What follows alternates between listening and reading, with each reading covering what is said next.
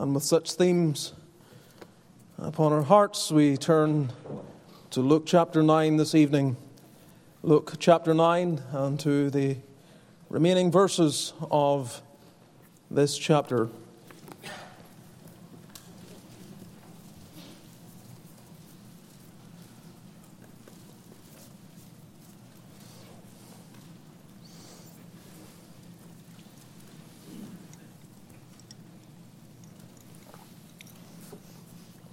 Continue in our study through the Gospel of Luke.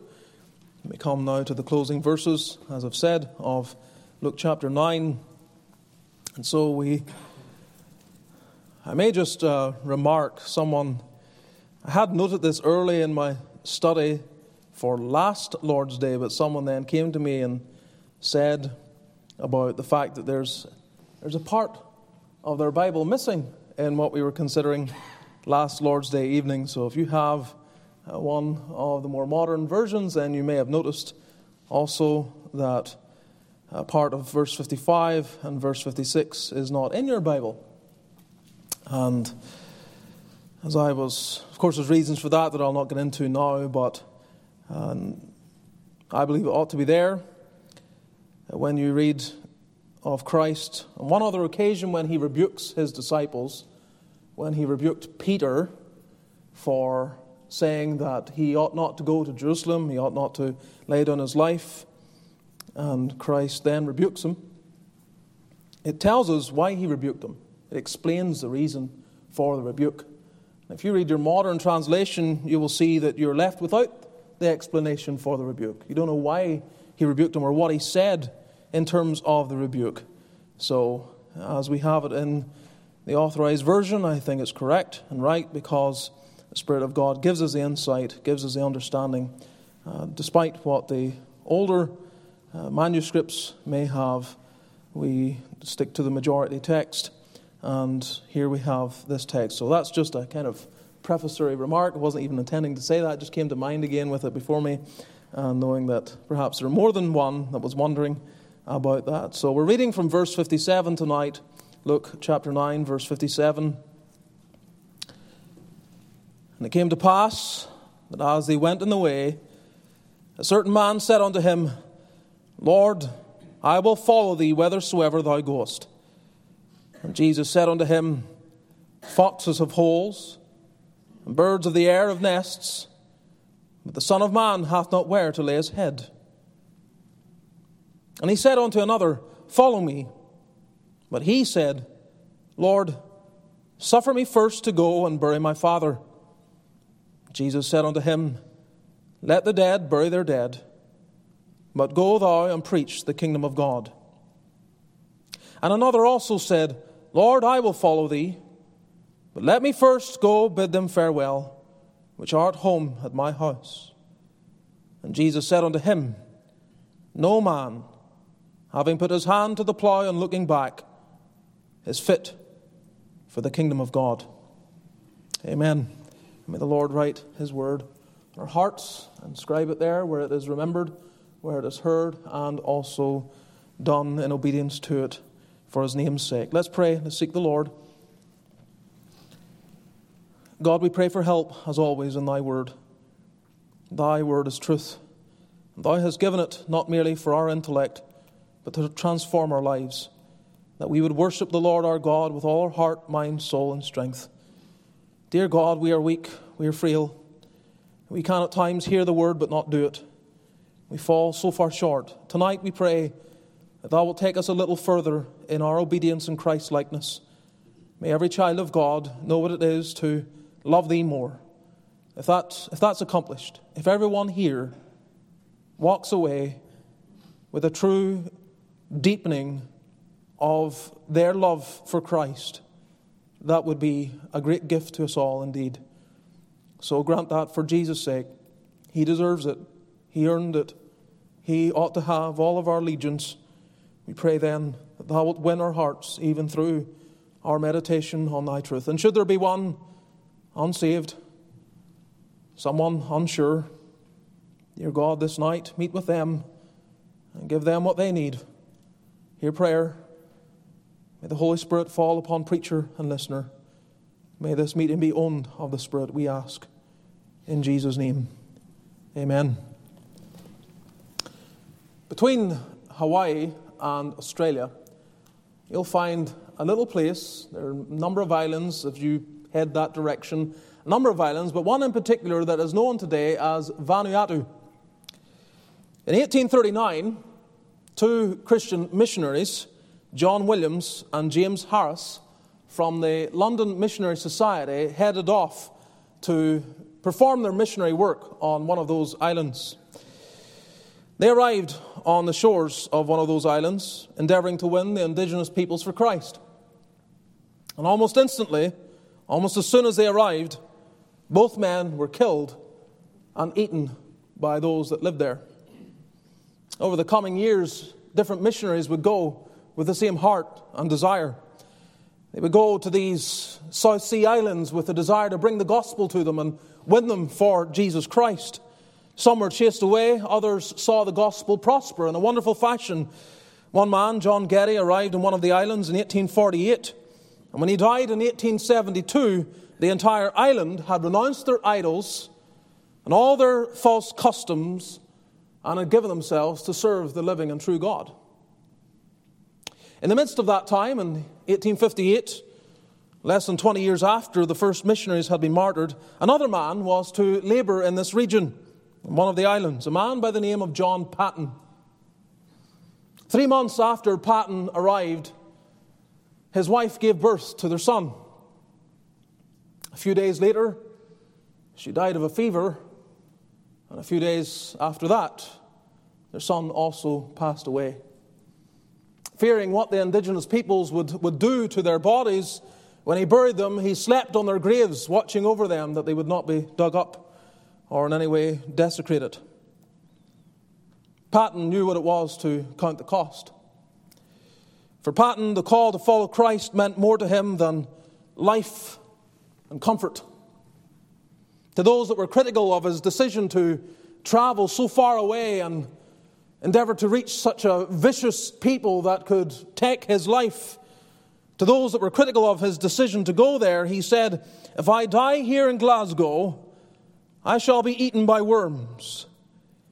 If I can but live and die serving the Lord Jesus, it will make no difference to me whether I am eaten by cannibals or by worms.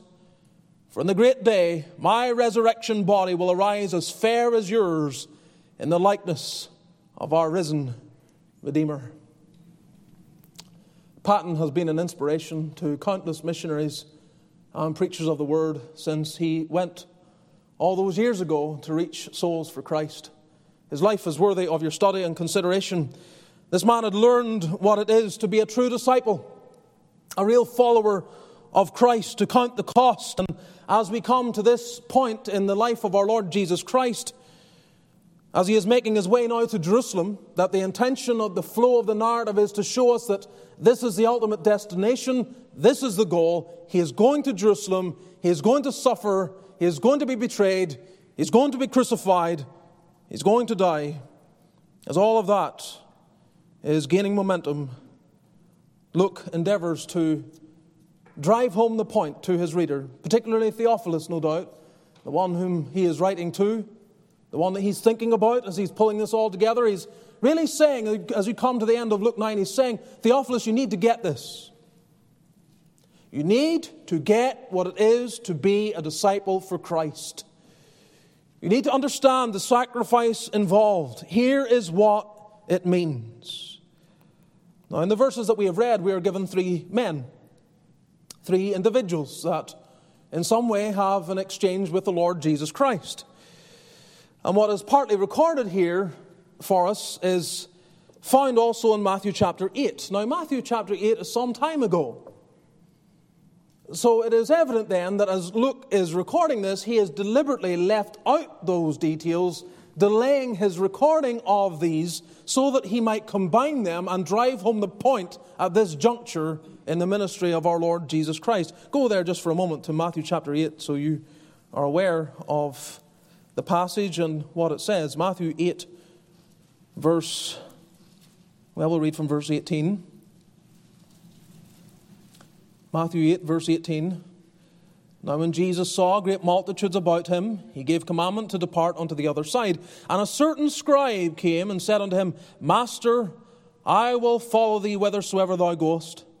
And Jesus saith unto him, The foxes have holes, and the birds of the air have nests, but the Son of Man hath not where to lay his head. And another of his disciples said unto him, Lord, suffer me first to go and bury my father.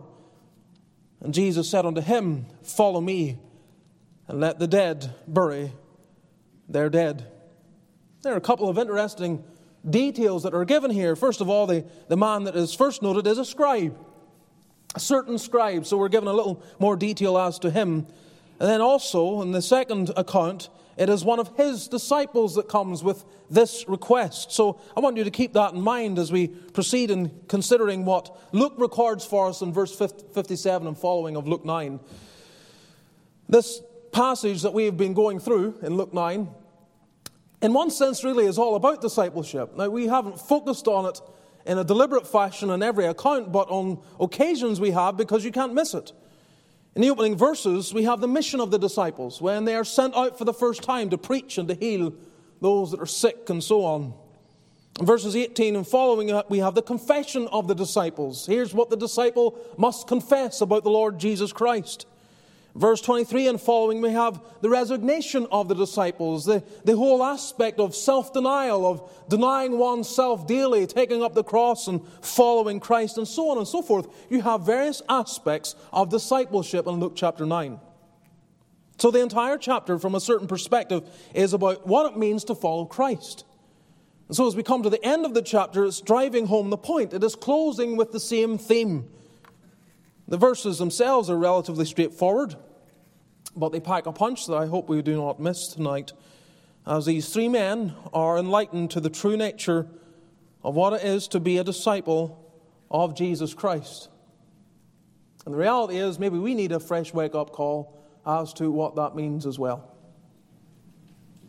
We can find ourselves getting complacent, endeavoring to make the Christian life as easy as possible, to dictate what it looks like according to our own terms, to essentially say to the Lord, here's, here's how I think the Christian life should be lived. I hope this is okay with you. Well, as we look at these verses tonight, we look at them under the title, Will You Follow Christ's Example? Will you follow Christ's example? Because I think, and giving it that title, I think that's really what Luke is driving at. What these men that come in these, this, these various exchanges tell us is that they fall short of what is so perfectly exemplified by Christ. Jesus Christ is the perfect, obedient Son of the Father. He is the one who knows what it is to be sold out for a singular cause, for the glory of God.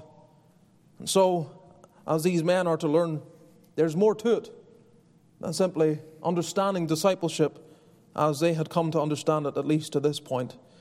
So, as we think about this, as we consider this idea, I want us to see, first of all, that there is deprivation. There is deprivation. Verse 57 and 58. It came to pass that as he went in the way, a certain man said unto him, Lord, I will follow thee whithersoever thou goest. And Jesus said unto him, Foxes have holes, and birds of the air have nests, but the Son of Man hath not where to lay his head. It appears that the man is open to a degree of deprivation here. He, he understands there's, there's a certain degree of deprivation when it comes to following Christ, because as I've noted already, this man was a scribe. In other words, this man was used to being the, one of the most preeminent individuals within any given crowd of people. He was a man that people looked up to, a man that had studied for years and therefore had gained the right to be looked upon with esteem and recognition. He was a man that taught, instructed, a man that others looked up to. He was a scribe. But you can see from the language here that he is willing to be deprived somewhat of this position that he had become accustomed to. Lord, I will follow thee whithersoever thou goest. I am prepared for my life not to be so much about people following me and my teaching. I am prepared to follow you and your teaching. So, I mean, this is encouraging. It's encouraging for him to recognize that in being a disciple of Jesus Christ, he is stepping down from the role of teacher to student. He is willing to, to give up whatever the prestige he already possessed. Whatever individuals would come to him for instruction, now he is, in one sense, renouncing that to a degree in order that he might be a disciple of the Lord Jesus. Well, it shows us something as I say, is, is, is a measure, it's, it's encouraging because he has status, and, and men in their existence will have a certain measure of status at times in their lives, and Christ calls us indeed to, to lay all of that at his feet. That whatever the world says about us, we are to lay ourselves low. Whatever titles we are given, we are to fall down before Christ, put our faces in the dirt, as it were, and recognize Him Lord as Lord of all. So he gets something of that. The question is was he willing to go from a settled abode to a transient life where he may have no real home? There are those that are willing to sacrifice for Christ in a measure, like this man. Sacrifice the role as being teacher in order to be student but there was something more required of him. I have no doubt that there is, in part, a play in these verses for all these men, the Lord Jesus discerning their hearts.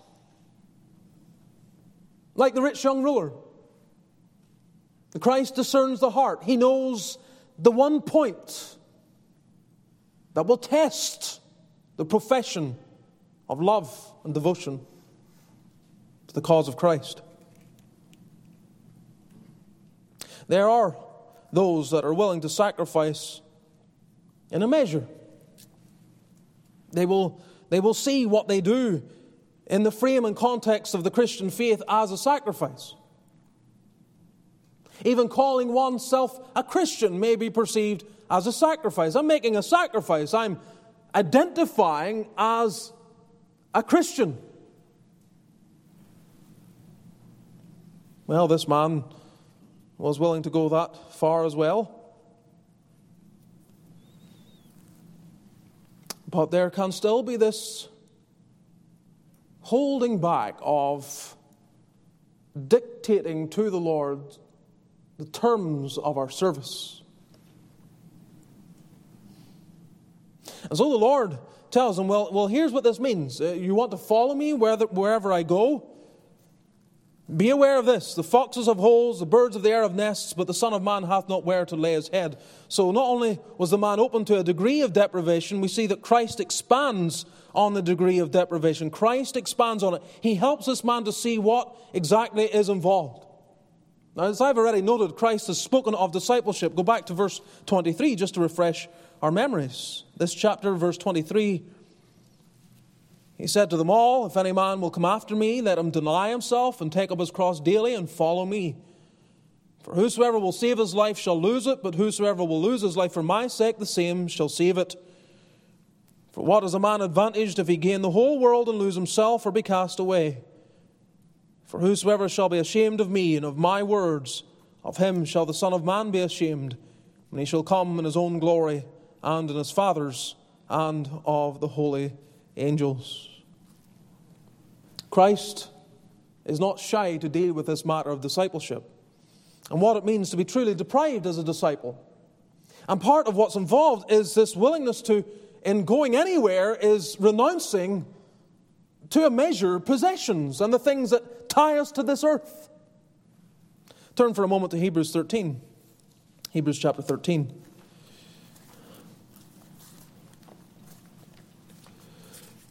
Now, the book of Hebrews is written with obviously Jews predominantly in mind. And the danger of some Jews and what they were facing was the temptation to renounce Christ and go back to the old ways, to the old practice of Judaism. And so, this is a polemic effort to help them see you dare not do that. If you do that, you'll be giving up far more than you may realize. But when you read in Hebrews 13, verse 13, we are exhorted, Let us go forth therefore unto Christ without the camp, bearing his reproach. It is a call to walk that path that Christ walked. Go outside the camp, go outside the city walls of Jerusalem. Get beyond that place that is so precious. Get away from there to the one who is the true possession of our souls. Go to him without the camp, bearing his reproach. Leave behind Jerusalem. Leave behind everything that is precious to you. Leave behind that which is familiar to you. Verse 14 For here we have no continuing city, but we seek one to come. And how true that was. How true that was in terms of prophetic fulfillment. Those Jews that were attached to Jerusalem in a few short years to, were, were, to see the entire thing destroyed, razed to the ground, burned with fire, everything that mattered to them, that place they made their pilgrimages to, would utterly fall. And the warning here is we don't have a continuing city here. We seek one to come. Don't find value in the material. Don't give yourself to these, these things that seem to, to matter, these, these bricks and mortar and homes and places, and, and have this attachment to things in this world. This is, this is not what it's about. Get beyond the walls. Get beyond the captivity of being bound to the things of this life. Get beyond that. Go to Christ. Go outside the camp. Go to the hill called Calvary. Go to the cross and die. Bear the reproach of Christ.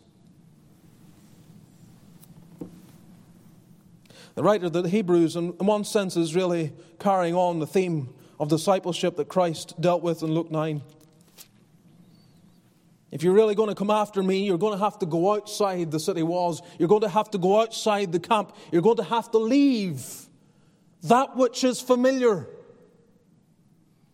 Oh, the foxes have their familiar holes, and the birds have their familiar nests. They have a place that can say, That's home. But the Son of Man, the Son of Man has nowhere to lay his head. He has no fixed attachment to this earth. And he's going to be driven from the city outside the camp to bear the sins of his people upon his own body. And discipleship follows the same model. Discipleship, true discipleship, loosens us from the ties, lets us go from the harbor of the material world, causes us to be moved into a position of sacrifice. It doesn't mean to say that we, we live an ascetic life and everything material is sinful. God has given us all these things richly to enjoy, and they're to be received with thanksgiving. But we are not to be so tied to them that we are hindered in our service and that we come up short when it comes to discipleship. So the Lord Jesus expands on what deprivation is really included when it comes to following Him. The warning is essentially this, beloved be careful how deep you drive in the tent pegs. You are a pilgrim, but pilgrims have their tents. And there can be the temptation to, to drive those tent pegs in really deep because you intend to stay there. You have no intention of moving.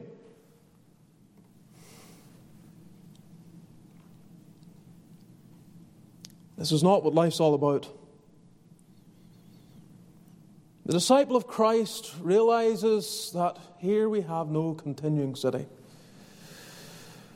We are living for a heavenly Jerusalem. We are living to fill the citizenry, the citizenry of that city, calling men to repentance, to live for Jesus Christ. It is a city that will not be destroyed, unlike Jerusalem. And so again, our Lord Jesus would warn us don't, don't give your thing, yourself to things where moth and rust doth corrupt and thieves break through and steal, but lay up treasure in heaven. So what if even foxes have their holes and birds have their nests? The man who made the greatest difference in human existence, the Son of God, Jesus Christ, had no home, no fixed abode.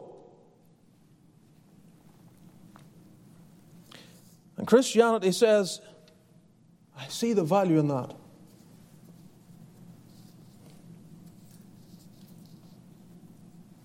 Oh, yes, across God's creation, many of the Lord's creatures have homes, have holes and nests, places where they rest, where they live, where they build, and the place from which they provide and raise their children and so on. But Christ reserves the right to say, Leave it. Leave it all. Give it up. Surrender it. Walk away. He reserves the right to say to a disciple, It's time. I know you have your plans, you have your goals and your ambitions. I know deep down in your heart you have this reservation and feeling about the value of your life and what it might look like in relation to the material. Christ says no. For many, he says no, no. No, I will uproot you and I will send you and you will follow me. If you're really going to follow me wherever I send, wherever I go, you may find yourself without even really any long term fixed abode.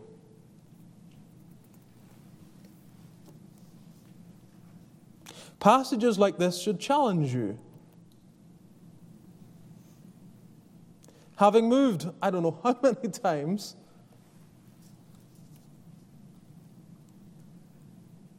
there can be a sense in which you get to a point and you say, Well, Lord, I've, I've gone here, I've gone there, I've moved this place, that place, all over the place. Obviously, now this is fixed. Now I have every intention of staying here. This is not an announcement of intention to leave. But I can't but read these verses and recognize the right of Christ to say, It's time to go. My allegiance to Him and your allegiance to Him requires an absolute resolve that when He says go, you go. Or if you want to go, but He says stay, you stay. And it doesn't so matter, doesn't matter so much about all the particulars, the how and the why and the so on. I know the world doesn't understand it, the world doesn't get it. They don't begin to really grasp what this kind of life looks like or what it is to live this way. But don't you become like them. Christ calls us to count the cost. Flip over just for a moment to Luke 14. Luke chapter 14.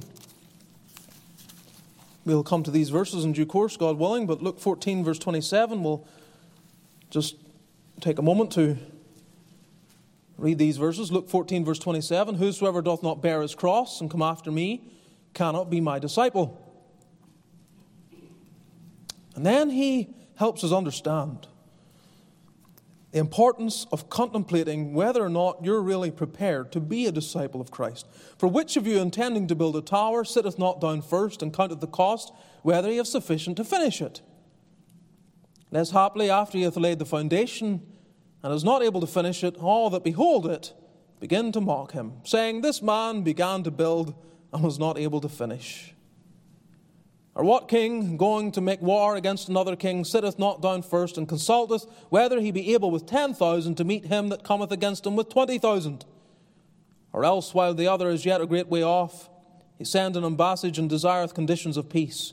So likewise, whosoever he be of you, that forsaketh not all that he hath, cannot be my disciple. Count the cost. Can you forsake all that you have? Does Christ retain the right to take away from you everything that is precious and valuable? For John Paton, it was clear I don't care whether I'm eaten with worms or by cannibals, but I'd far rather be eaten by cannibals having done something for Christ than nothing. Live a long life only to be put in the ground having achieved nothing of any meaning. Christ may call you to deprivation. I'm not hiding, I'm not skipping over these verses, I'm not trying to, uh, in, in an effort to make Christianity as palatable as possible, say to you, hey, He will give you everything you ever desired in your fleshly, carnal hearts. No, He may not. He reserves the right to strip you, to deprive you of everything that you look on and say, hey, they all have it, why can't I have it? And he says, yes, it's not for you. It is not for you. How come others? Others are called to preach and they get to stay in their own country, they get to stay in their own locality. Mom and dad are close by, grandparents are close by. It's all, it's all very convenient, even amidst the, the service of the Lord. How come others get it? The Lord would say, Yes, but it's not for you. It is not for you.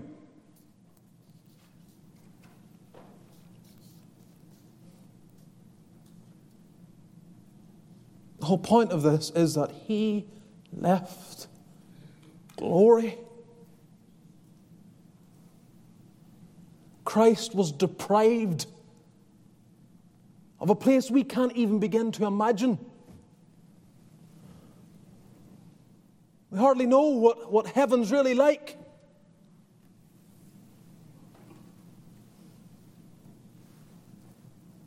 It's beyond description. He stepped out of it, deprived of it. And the disciple is not greater than the master. But secondly, there's preoccupation.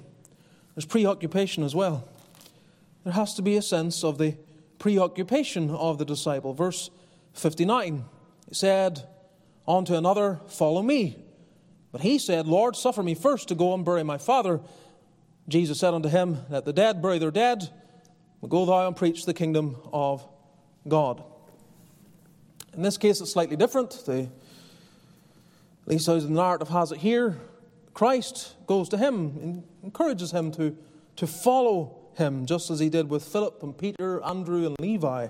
Follow me. What sweet words these are, but they're challenging as well. And I want you to note here that the man appears willing but is delaying. He appears willing but is delaying. He said, Lord, suffer me first to go and bury my father. Suffer me first. It's not an outright rejection of the invitation. Indeed, the response is somewhat promising, is it not? We might be inclined to commend this man because Christ says, Follow me, and he says, Lord, suffer me first to go. It's, it's, it's not, he's not saying no. So he indicates a, a willingness, a willingness to identify with Christ, there appears to be some measure of willingness to, to follow him. And in that sense, modern Christianity would pat him on the back and say, Great, great. So glad to hear that you're not an outright atheist or you're not in any way opposed to the gospel. And so we would be encouraged by this kind of language. Well, of course, we're only encouraged by this language because we fail to see the reality of what's going on. We don't have a right. We do not have a right to hesitate in obedience to Christ. Hebrews 12 29 says, Our God is a consuming fire. Not was, is. He is a consuming fire. That means the Son of God, Jesus Christ, reflects this in his divinity, in his character. He is a consuming fire. Now, he is not a consuming fire to his obedient people, to those that he loves and shed his blood for. But nonetheless, he is a consuming fire. So the question is how do I know whether or not he appears to me as a consuming fire? How can I be assured? Well, you can be assured because you don't play games with his commandments. You don't play games or excuse your, your sins. You don't make light of them. You don't live life without a sense of the need of ongoing repentance. You're grieved by your shortcomings. It's not that you're absent of shortcomings. That's not going to be the case for any of us. But it bothers you. It bothers you that you fall short. It bothers you that you're not going on with God the way that maybe you once did or the way you know you ought. It's a problem. It's a grief of heart. Your soul is grieved. You're thinking about it even now, knowing even as I preach, as you analyze and ponder and evaluate your own life, you're, you're grieved by the fact that you're not living for Christ the way you ought. And so there ought to be then a, a repentance that arises from the heart, a grief, a sorrow, a sense of, Lord, help me, forgive me, move me, add more grace. Help me in all these areas that you call me to live for you. But, but, but this, this man is standing before Christ, the consuming fire. Oh, he's not going to evidence it at this point. It's not going to be here manifested in any way, but it doesn't change who he is. He is still a consuming fire. And when men play games with his commandments and imagine that they have a measure of control in the execution of those commandments, that they can delay obedience to Christ unrepentantly, they don't know who they stand before.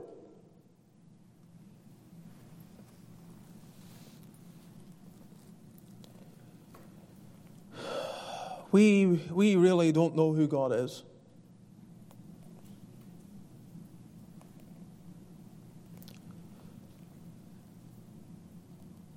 One of the reasons we are where we are today in the church and farther afield as far as society is concerned is because there is an undeniable reality that God, in His felt presence, in man's ability to discern His presence and fear His name, has dissipated from what has been known in the past. There was a time the unregenerate had a fear of God. Their conscience bore witness to them. And they're very aware of the fact that they lived in the presence of God, even though they had no professed allegiance to Him. That's not where we are today. And it's not just real outside the church, it's true inside the church. We need a visitation of God. God manifesting Himself to us. You say, Preacher, I don't know what you mean. He has given us His truth. Is that not sufficient? His truth is sufficient for reform, but without the combination of God coming down, God in some way making Himself known to us. I can't explain it. All I know is that I've read about it, I have sensed it to a degree, and I know that the greatest gift to any community is a, is a felt sense of God. Men know who God is, they know that He is there. And God's people live with an awareness of the one that they lived before.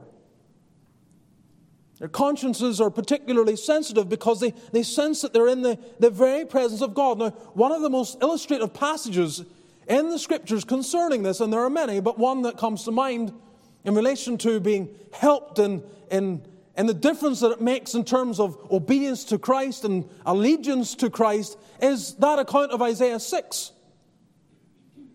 When the Lord unveils himself to Isaiah, When this preacher, this prophet of God, has an experience that he would never forget. And the pre incarnate Son of God unveils his glory, comes into him to some degree. And his lament, his lament is that which everyone else ought to have been saying. Everyone else ought to have seen the fact that they were calling evil good and good evil, as is recorded for us in the early part of the prophecy and all, all the iniquity and sins that were going on. But the prophet had to come to a point where he said, Woe is me! Before I can really call men to repentance out there, I need to see what needs to be repented of in here. Woe is me, for I am undone. I am a man of unclean lips. And I dwell in the midst of a people of unclean lips. There's something of that that we don't experience There's something of that that God has withdrawn from us. Men and women, those who profess faith in Christ, having a real sense that they live in the presence of God. Bidden or not bidden, God is there. But we drift from one Sabbath to the other and are barely cognizant of the fact that the Lord is there. And so we watch and think and say and do without any awareness of the repercussions and the consequences of our actions. And yet we call ourselves Christians. That's the case for this man. Verse 59 Follow me. But he said, Lord, suffer me first to go and bury my father. Here's how it looks. I'm willing, at least I'm expressing at this point, I'm willing. But I'm preoc. I have this other thing. I don't want to be preoccupied with your call to follow you. I have another thing on my mind, which brings us in to consider Christ expands on what it means to be preoccupied with his cause. He expands on what it means to be preoccupied with his cause. He doesn't just want his disciples to say, I'll follow you when I'm ready. But when he says, Follow me, you get up and you go. Now, there are different ways to understand verse 60. Let the dead bury their dead. Either let the unregenerate, the dead in sins, bury the dead who've literally died physically, your father in this case. Or, what the man was really asking and requesting was that he would wait until his father would die before he follows Christ. So, when he's saying, Lord, suffer me first to go and bury my father, he's, it's, it's an expression of, I want to wait until I have fulfilled this duty and then I will follow you. What it is not saying, it is not saying, because I have heard this, I've had discussion with individuals that when you talk about funerals, they, they don't really see the point in going to them, attending them.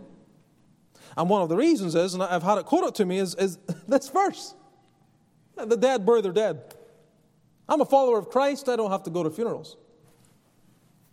That's not what it means. Read the book of Genesis and you find actually a remarkable emphasis upon the place of burial. Remarkable, actually, given all that has to be detailed in the whole history of redemption being weaved out through the book of Genesis. It's remarkable that there's this significant emphasis upon the place of burial. So much so that actually Joseph, by faith, says, My bones need to be taken back there when you go. The place of burial and the, the burial of our loved ones is important. It's a, it's a dignified duty of those that are left behind to bury their loved ones. Ecclesiastes 7, verse 2 It is better to go to the house of mourning than to the house of feasting, for that is the end of all men, and the living will lay it to his heart. There's instruction there that you don't get anywhere else. But the overarching point of Christ here in the passage we are looking at is, is not saying the real Christian doesn't bury their loved ones, but the real Christian can't delay what is vital for what we believe is important. The real disciple will not delay what is vital for what we believe is important. When Christ says, Go, you go. Follow, you follow, even though you may have important things to tend to.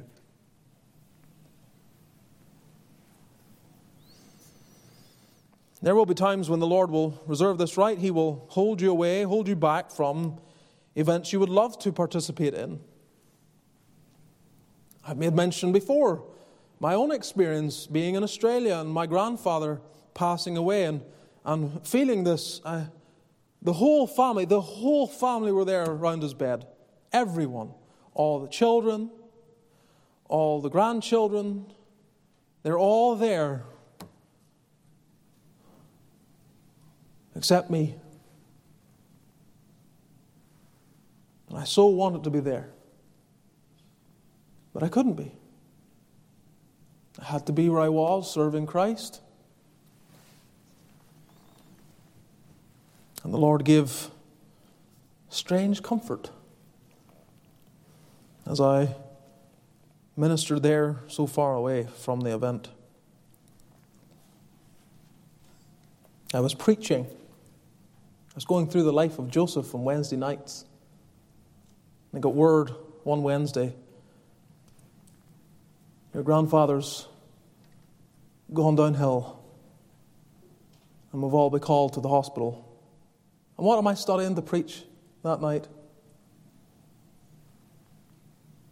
Jacob gathering his sons around him before he would die. And the next week, when he died exactly a week later, I was preaching on the death of Jacob. And it was a sense like the Lord was saying, You are where you're meant to be.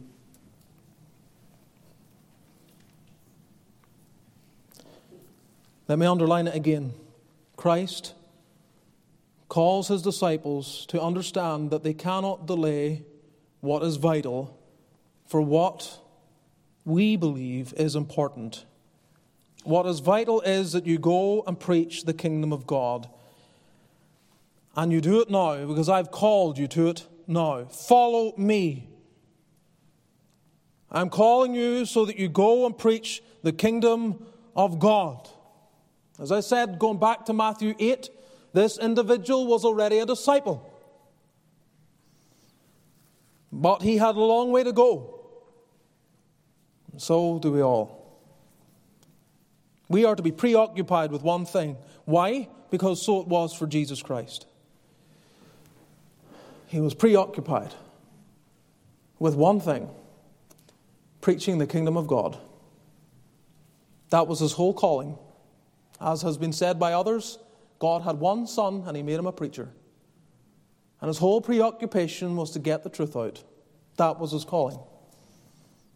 And so, for those who calls to discipleship, there's an aspect of this that they can't run away from, an aspect of this that must be true with them. When he calls you to go, you go, you follow, whatever else seems to be going on.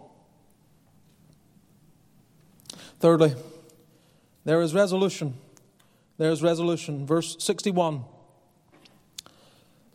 And another also said, Lord, I will follow thee, but let me first go bid them farewell, which are at home at my house. And Jesus said unto him, No man, having put his hand to the plough and looking back, is fit for the kingdom of God. This man appears willing, but is hesitating. I will follow thee, but. I will follow thee, but let me first go bid them farewell, which are at home at my house. There are similarities here to the one we've just looked at, but there is a distinction as well. This man isn't so much taken up with a false preoccupation, a wrong preoccupation, but he is lacking resolve. This is his problem. He lacks resolve. And so, really, what's at heart here when he says, Lord, I'll follow thee, but let me first go bid them farewell, which are at home at my house. There's a sense of lacking resolve to go on, to keep following Christ to the full extent and degree. There's a, and then this felt hesitation, a draw to the family, to home, to that which is precious to him. But really, at the heart of it, and I think you get this more from the language of Christ, because when he says, and looking back, it's that sense of not being resolved to go forward. Constantly looking back to what you're leaving behind, looking back to what you've sacrificed, what you're walking away from. It's this lack of resolve that is at the heart of this man's problem. So Christ then expands on what it means to be resolved. No man, having put his hand to the plough and looking back, is fit for the kingdom of God. You can't participate in my kingdom if you have this kind of spirit. This is extremely strong language. You are cut off. You are not part of my kingdom if you have this spirit. Now, there are some that had to learn this the hard way. and in a way that could never be reversed. In Luke chapter 17, verse 32, we have that very poignant little text Remember Lot's wife. Remember her. Why? Because as they're escaping Sodom, flee for thy life. Look not behind thee, they're warned. Go to the mountain lest thou be consumed. That's the warning. Look not behind thee. Get out of here. Run for your life. And Lot's wife looks back. And Christ adds that, he puts that in. Remember Lot's wife, and then immediately then says, Whosoever shall seek to save his life shall lose it, and whosoever shall lose his life shall preserve it. He ties in Lot's wife and her example with discipleship. The true disciple doesn't look back. The true disciple isn't looking to the past life, to the ties to the world, to the family, to the home, to the memories, to the things that bind us to this earth. The true disciple, he's always just following Christ, looking to Christ. To follow him means you keep fixed on him. You're walking in step with him. Like a military fashion, you're, you're keeping step, you're, you're walking orderly, you're looking forward, you're looking to the captain of your salvation. It doesn't matter what's going on behind.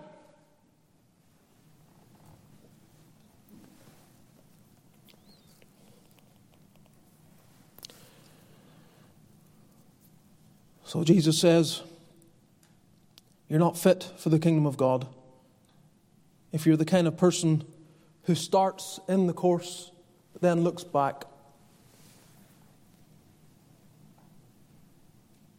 There's something amiss in your profession, in your Christianity, if you're constantly, constantly endeavoring to traverse life as a Christian, looking back looking over the wall, looking at how the world lives, how your friends live that don't know Christ, how your work colleagues live, the, the apparent joys and successes and prosperity and what they have and what they can do, their liberties.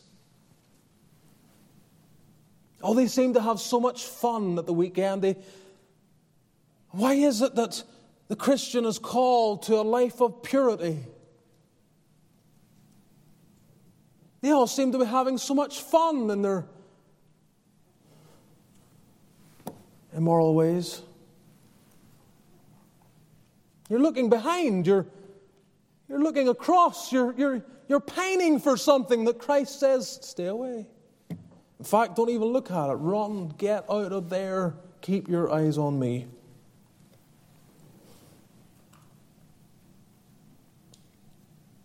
Let me first go bid them farewell. No, there's a place for farewells. But that's not what's really going on here. As I say, Christ perceives the heart, He's looking back. There's a lack of resolve. And Christ never did that. He never lacked the resolve.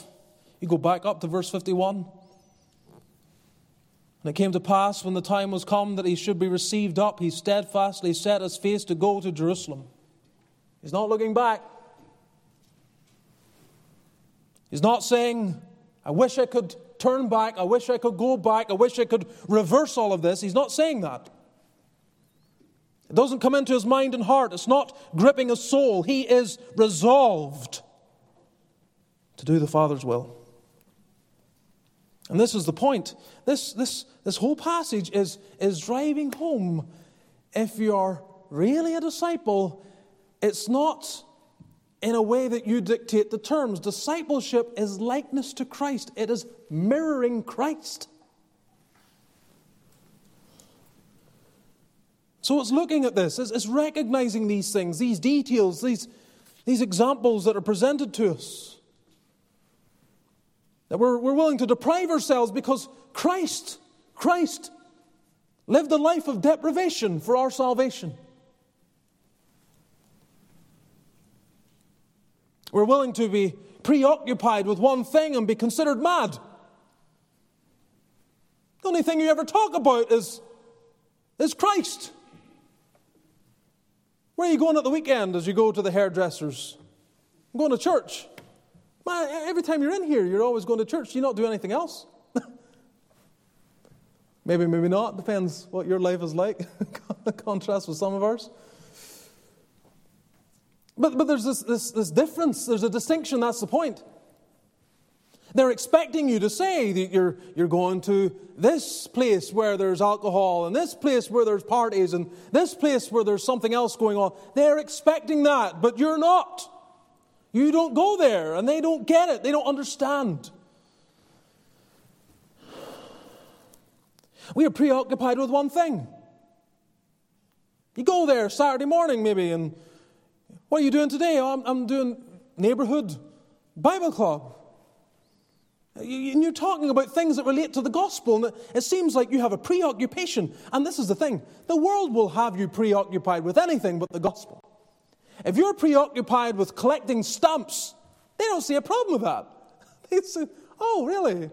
What's, what's interesting about collecting stamps? What's the oldest stamp you have? I collect coins. I have train sets that fill up the entire basement of my house. No, you can have all these interests and all these things, and the world will look on and say, That's fascinating, that's interesting. I had a grandfather who was into that, or whatever. It's all fine. It doesn't matter how trivial. This is an amazing thing. It doesn't matter how trivial it is, they're okay with it. But if you're preoccupied with the gospel, they think you're mad. You're dealing with life and death, heaven and hell. The fact that people will perish forever. And they think that is the wrong thing to be preoccupied with.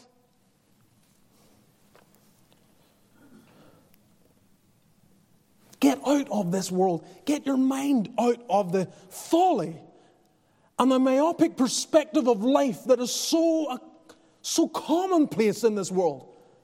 And get your mind saturated with passages like this that, that teach you no, no, young person, this is what it means to be a disciple. You will live your life with resolve to live to the glory of Christ, whatever that means. As I close, for what it's worth, it was verse 60 that God used in my own life. It was the first text that gripped me in such a way that I sensed for the first time in weeping before the Lord that God was saying, I want you to go and preach the word. I want you to be a preacher. Go thou and preach the kingdom of God. Leave everything else aside. Go and preach. Forget about all the other important things. Give yourself to the vital thing. Preach.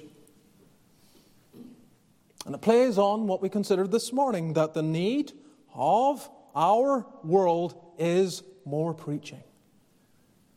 It is more preaching, not less. It is more preachers, not fewer. We need preachers. We need more preaching. This, this is what we are to be preoccupied with. This is what is needed in our day. I don't care who is in the White House. I don't care how bad things appear to be. There is hope when God is raising up preachers.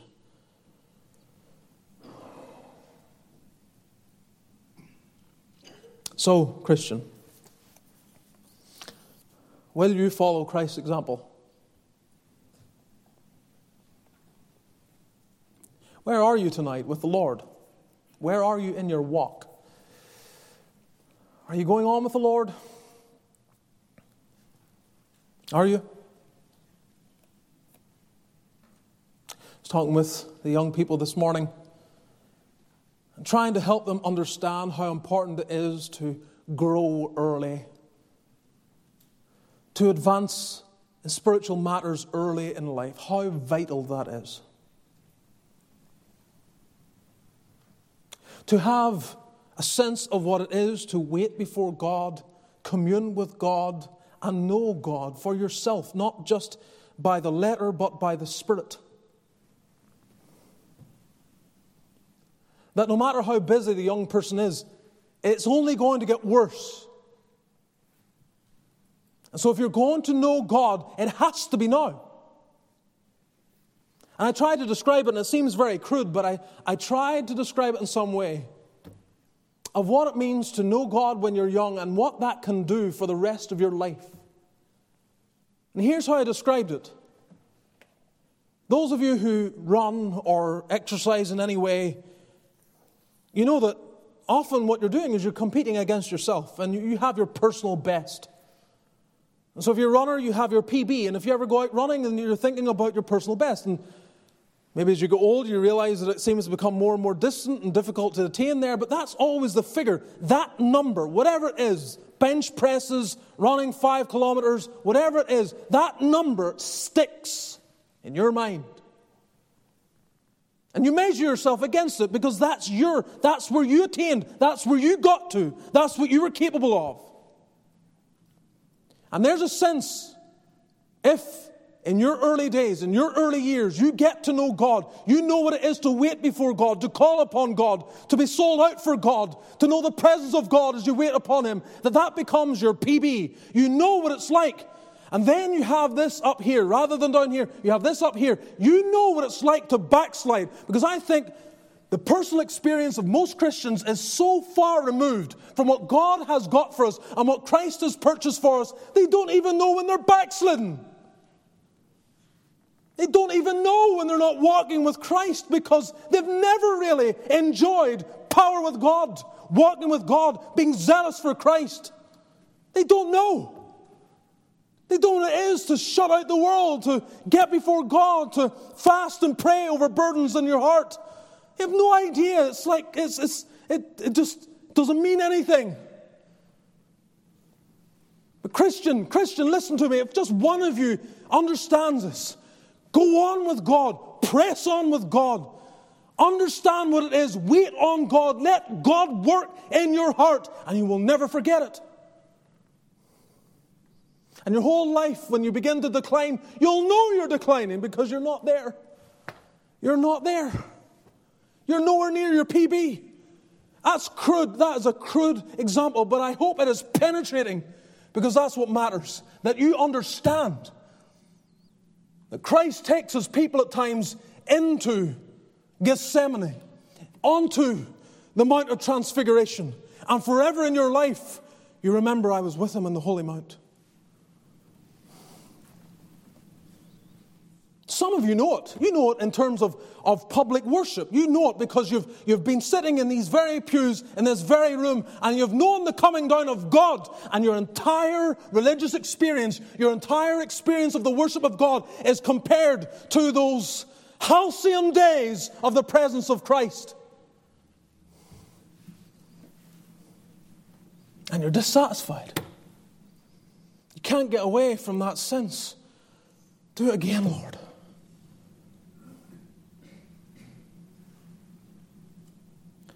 This is what we need. Christ calls you to a sold out life for Him.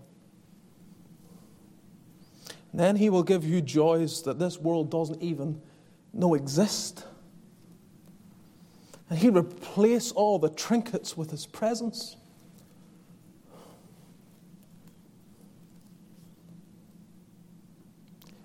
And you'll realize I was made I was made for fellowship with Him. So your longing will be like Paul's. I don't care. I don't care what the world has to offer. My prayer is this that I might know Him.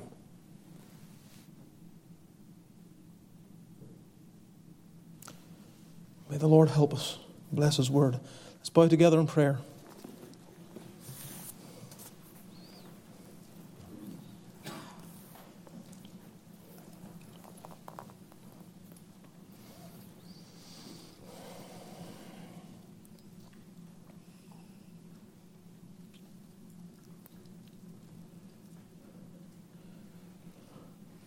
Christian, the Lord can do for you what I can't do for you. You still yourself before His presence in this place. This is an opportunity of just stilling your heart and recognizing maybe that distance that has developed between you and the Lord. The Lord can and will restore the years the locust hath eaten. He will happily do so. He will work in your heart and bestow upon you joy, joy unspeakable. There's no one that can say, that can come to the Lord with an excuse like the individuals that we've read of tonight. There is no excuse.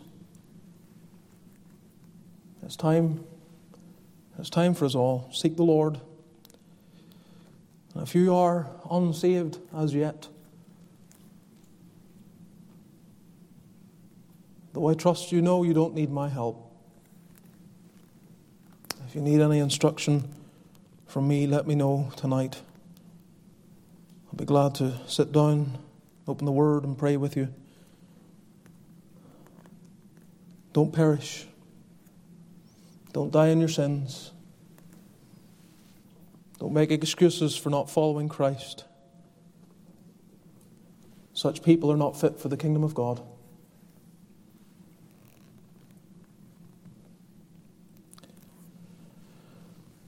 Our God, we, we need help. We confess it tonight. We need more of Thee. We don't need anything else. We just need more of God, personally and corporately.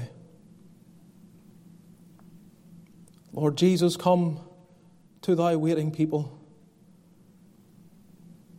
Come to Thy needy bride. Console her with Thy word. Revive her by Thy grace. Oh Lord, help us. Help us to be sold out for Thee, to have done with lesser things. Thou knowest our hearts, where we all are. Oh, that we may know Thee. Be with us in our fellowship discussion. Bless the food downstairs. Go with us into the rest of this week. Fill us, oh, fill us with the Holy Ghost. Make us gossipers of the gospel, winners of souls. May the grace of our Lord Jesus the love of God our Father and the fellowship of the Spirit be with thy people now and evermore. Amen.